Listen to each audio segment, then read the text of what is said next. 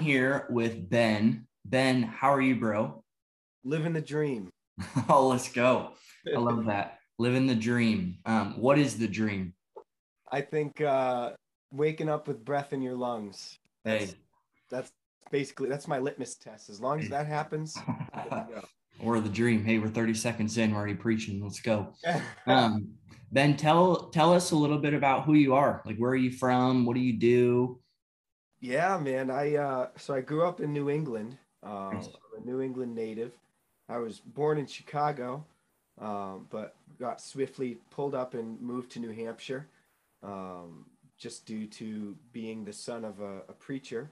Mhm. Uh, we we took over a church in New Hampshire back in 2002, uh, and we've just been up here ever since. So, I kind of uh, found a, a love for for music at a very early age.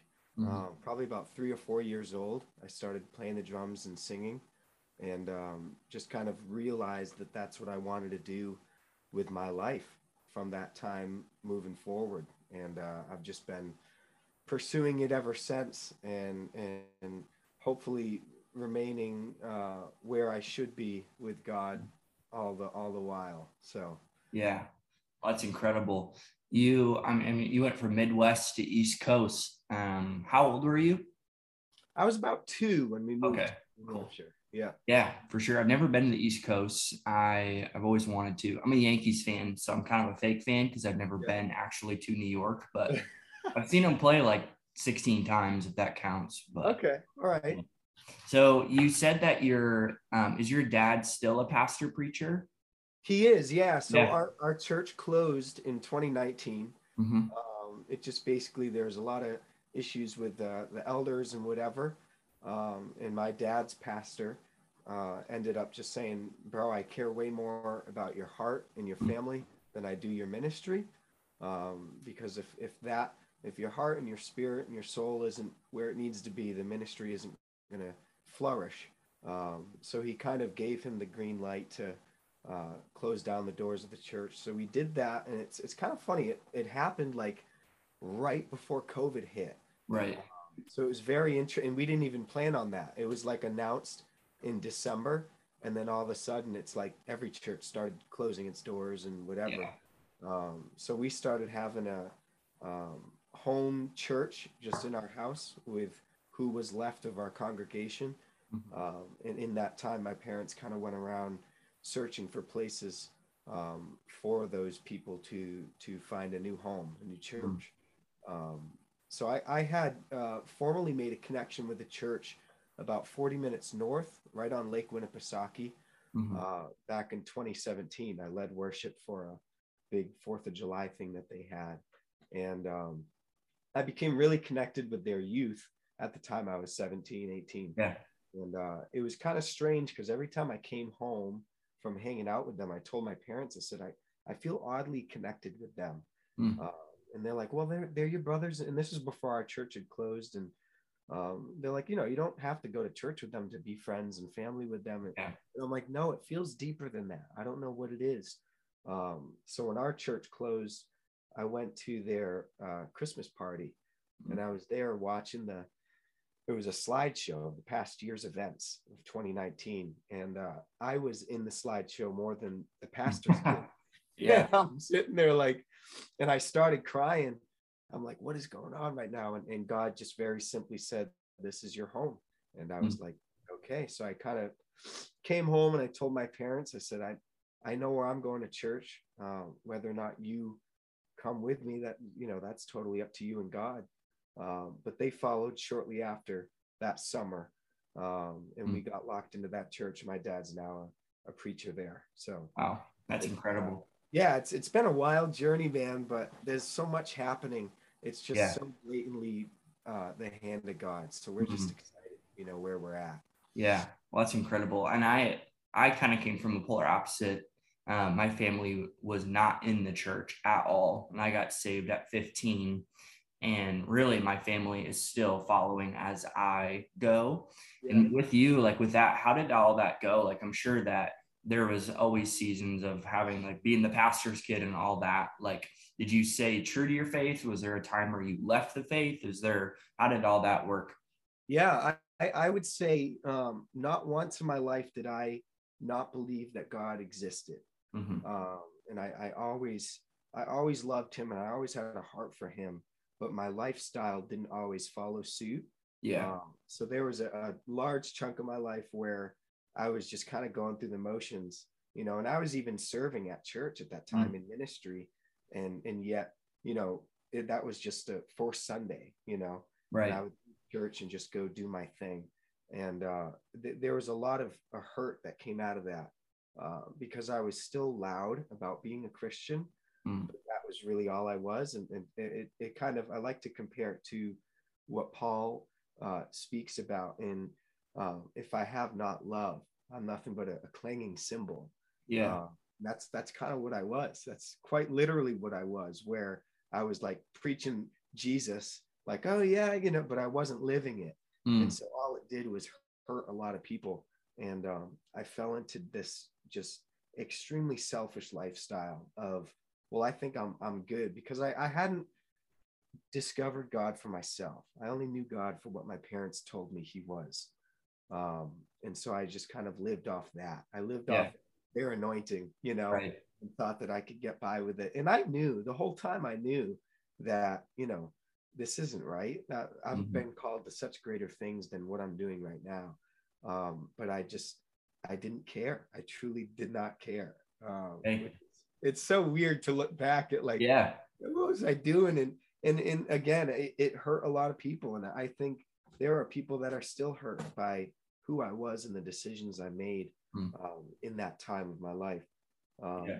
But it, it, it all kind of, I would say, flipped around in 2020 when COVID hit. Mm. Um, and I lost everything. I mean, because my life at that point was dependent on being on the road and doing shows and mm-hmm. leading worship. And so it was like within a week, I lost four uh, major festivals and, and two major tours and just every weekend in between and it all just dissipated yeah and um, i remember driving home and i was i was mad i was yeah. mad at god like and I, I, tell people like i don't i don't know about you guys but there are times where i forget who he is mm-hmm. and i'm like what are you doing like what's wrong right. like what do you you know it's kind of that that moment of just uh, where your life has relied so much on what you can do and not him. Mm. So I was so frustrated. I was so angry. And it was beyond losing a paycheck. You know what I mean? It was beyond yeah. like losing my career. It was like, this is what I was created to do. Like, this is mm-hmm. my destiny. And it just got stripped away, you know? And uh, God slapped me across the face, man, in that moment. And he's like, bro, what? and I, remember I was driving home and uh, I was listening to uh, "Have My Heart" by Elevation. Yeah. And I'm just crying out to God. I'm like, "What do you? What's what's happening right now? What what do you You gave me all of these things, only to have them stripped away." You're like, "What is what is he saying right now?" And uh, he said, "Ben, I I just want your heart. That's wow. it." And that was like the first time in my life that I had heard that from him you know, mm-hmm. I, I lived my entire life thinking that I could be um, and do what he called me to do, and that would kind of, you know, gain me his respect and his love. And and this is the first time where he's like, hey, you know, all those things that the world places you on a pedestal for, all mm-hmm. those things that people treat you differently because.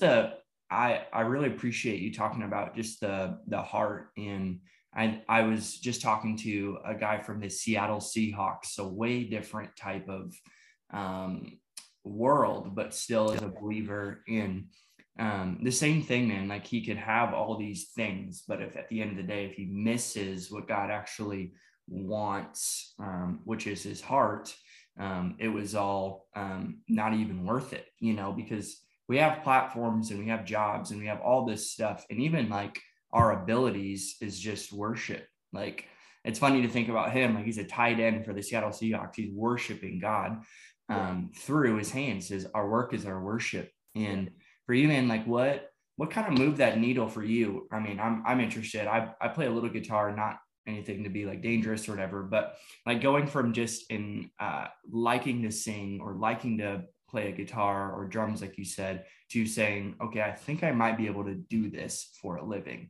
Yeah. Um, it was at a Jeremy Camp concert. Hmm. yeah. I was about, I think I was 10 years old and I just saw, I didn't see the lights and I didn't hear great music. I saw the impact of what he was doing mm. on the, the people that were there that night. And uh, I, I turned to my mom and I, said, This is what I want to do. And, yeah. and she was like, What? You know, be a rock star? What, what do you? I said, No, I want to impact people with music. You know, I, I really do. Um, and so again, I was about 10 at that time. Yeah. So it was a long road until I was actually doing that um, for a living full time. Mm-hmm. Um, but it, that was the moment I remember just very, very vividly that I actually decided this is the path I want to take. Um, and it was, yeah, it was, a, it was a cool moment. It's weird that I remember it. You know, yeah, but for sure. I mean, I, I'm such a very different, um, there we go. Sorry.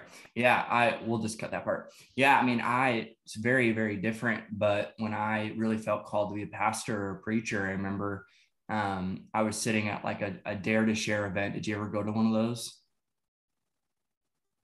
Do what I do. And I'm a pastor, I'm a preacher, I'm an entrepreneur. And um, I was sitting at a dare to share event. Did you ever go to one of those? No, no. Yeah. So there was like, I was like 14.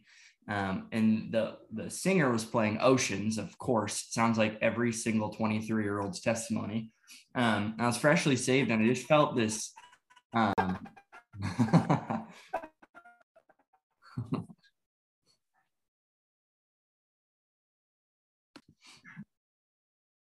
but I, I was sitting there and I was thinking about um, just watching the, the crowd worship and the preacher was engaging with the crowd. And I remember looking at my youth pastor and having no concept, no idea what I wanted to do, but I knew I wanted to make a difference no matter what. I just wanted to be a part. I didn't care um, if I was stacking chairs or if I was the preacher. Um, I remember the first time even preaching, and I was like, I don't even know if this is it. I don't know what I'm going to do, but I do know that I'm called to be a part of whatever God's doing.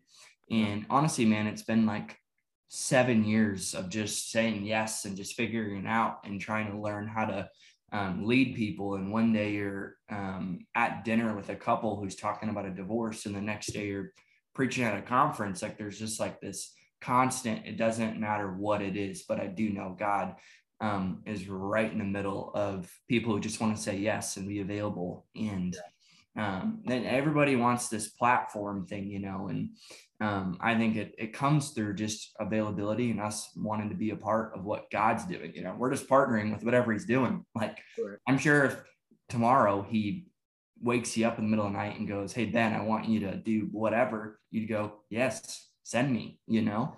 Yeah. Um, and really like for you, man, what what does the next couple years look like for you? Like what do you feel like God's stirring in your heart um, of what you feel called to do? I um so I I, I kind of am, am, still in the middle of um, but this encounter that began kind of Decemberish, January, of God just calling me to the college campuses. Mm. Um, and I could delve into it. It's the the whole thing is full of just crazy, crazy miracle signs and wonders. Like yeah, stuff that you know, one day of this encounter is enough for people to go, "Are you serious? Like that mm-hmm. that happened?" Um, but it's been just in intense. Uh, but God has been very, very clear, and the only thing I know at this time is that I'm I'm to minister at college campuses. Um, I, I see it. There's a lot that's been uh, revealed um, and most of it pertaining to just an outpouring of God, just a move of God. Um, I, I, think we're we're on the edge of uh, an awakening uh, mm-hmm. uh, in this nation, um, but there's things that need to happen beforehand, uh, and it's just this heavenly blueprint of before there's a, an awakening, there must be a revival. Uh, yeah. Uh, but before there's a revival, there must be reformation, and so we're kind of like navigating that area right now within the church. Mm-hmm than just the hearts of the saints. And but yeah, God's just really called me to to minister in college campuses and um, reach that uh, area of people uh, because it's the next generation and these kids are so lost you know they they don't they don't have truth they don't have stability uh, and if there's one thing that i know that contains truth and stability it's it's god and his mm. gospel mm. and, yeah. and jesus and his love um, mm-hmm. and so that's kind of just where we're we're focusing on he has us in a place now of of just waiting and praying fervent prayer is so important yeah. So we don't really people ask me like when you know people that have been keeping up with it when and what does it look like? And and i'm like i have no clue. I don't know any right. of that. But that's purposeful. God has been very intentional. It's like a gideon encounter mm-hmm. where he's like all right get rid of half your men. And it's like wait what? What are you what are you talking right. about? And like until up until the moment the Midianites fled their camp, Gideon didn't know what was going on.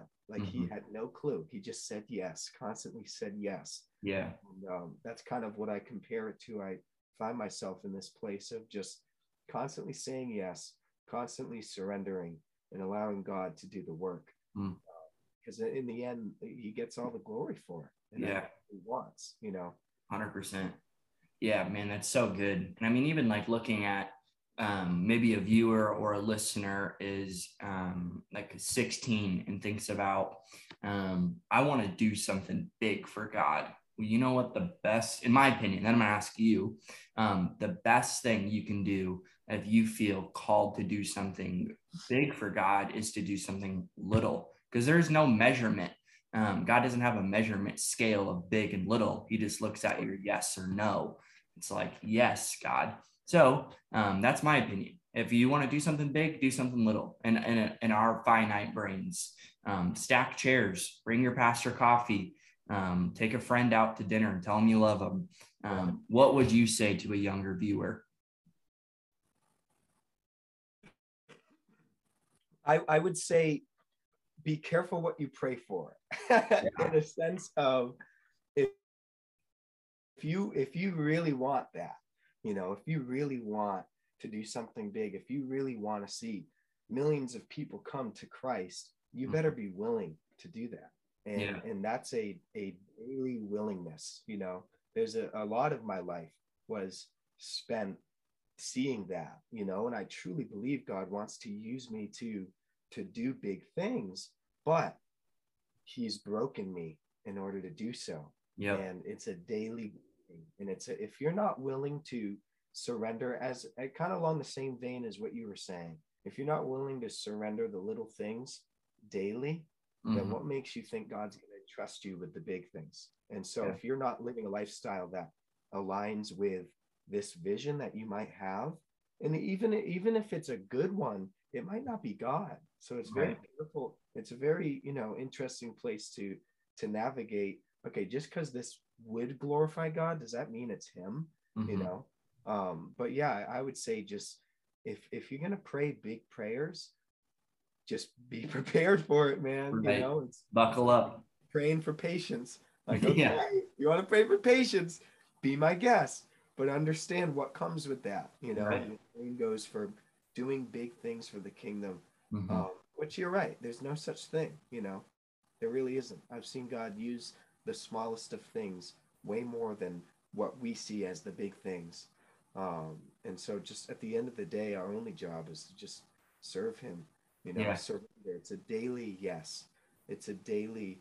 I die to self, mm-hmm. and I'm mm-hmm. gonna allow you to do what you want through me.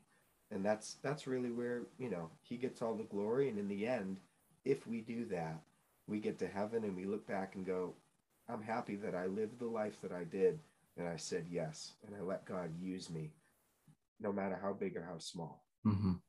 Yeah, in Exodus four, God and Moses in the burning bush. And Really, what happens is God uses what was in his hand. Moses had a staff, you know, and there's this long journey through Exodus that we see. Um, and it's literally that question that the viewer could feel like God speaks to them like, what did you do with what you had? So it might be four Instagram followers, or it might be 10 businesses. um, you had it in your hand and it's our responsibility to partner with god and steward that. Yeah. um, and even like that like for you man like i'm sure that you have to be disciplined. Um, one of my best friends is a music producer.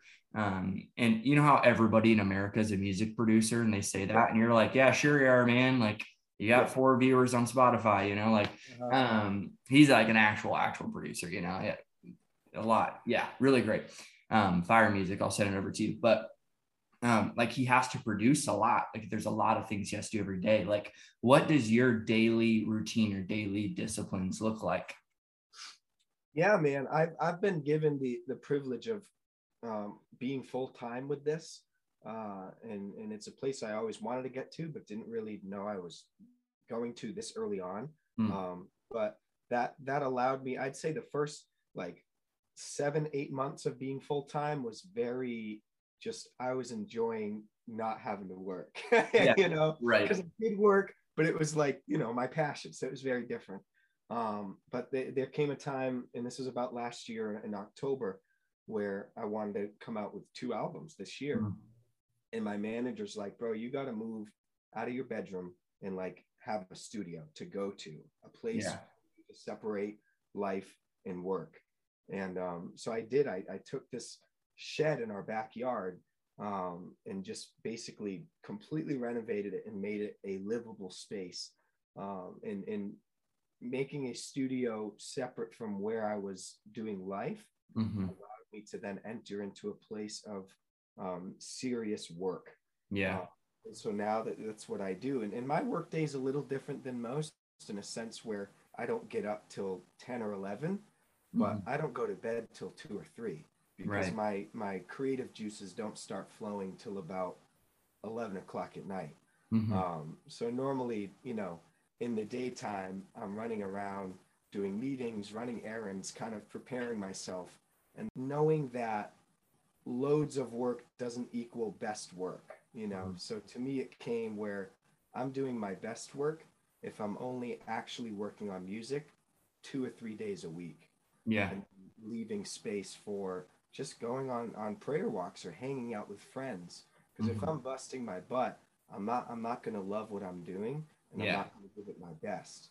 Um, so I, I tell people all the time, if, if you're looking to create in a full time way, the most important aspect of it is self awareness. It's just mm-hmm. knowing how you work, who you are, and and what you need in order to be the most productive and successful.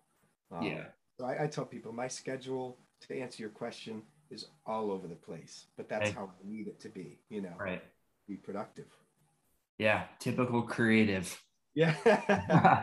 I, I owned a marketing agency for like four years and had like 19 employees. And it was funny working with different personalities um, with creatives because I'm not necessarily, I think I am a little bit, of, I have taught myself how to be creative because um, I, I do social media and branding and websites and all that stuff as side hustles.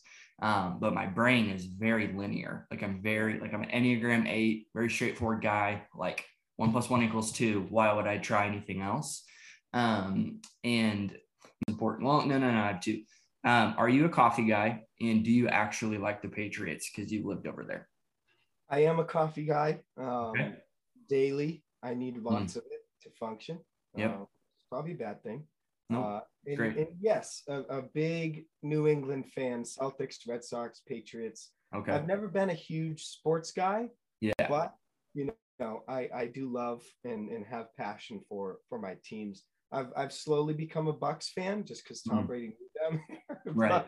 But I'm not being judgmental. I'm a big coffee guy every single day and not a Patriots guy because I'm not I'm not from over there, you know, but I do like the Yankees. So I'm, I'm kind of I'm a hypocrite. It is what it is. But who, if you don't like Tom Brady, you shouldn't listen to this YouTube video at all, and we can't be friends. Um, he's the go. it's not a question. We can we can we can fight someday about the Red Sox Yankees thing, but it's okay. We're still friends. But man, thank you so much for being on. I appreciate it um, I, I want to value your time and um, I just appreciate you, your wisdom. Um, I'm sure you and I could sit here probably for like six hours and just talk about life and ministry and leadership. And that's what I appreciate um, about you is you're generous, um, generous with your wisdom and time. And um, um, you're so much more than what you do or what you produce. Um, God's God's pleased with you and proud of you, and um, dude, it's just the beginning. Amen. Amen. Appreciate you, bro. Seriously.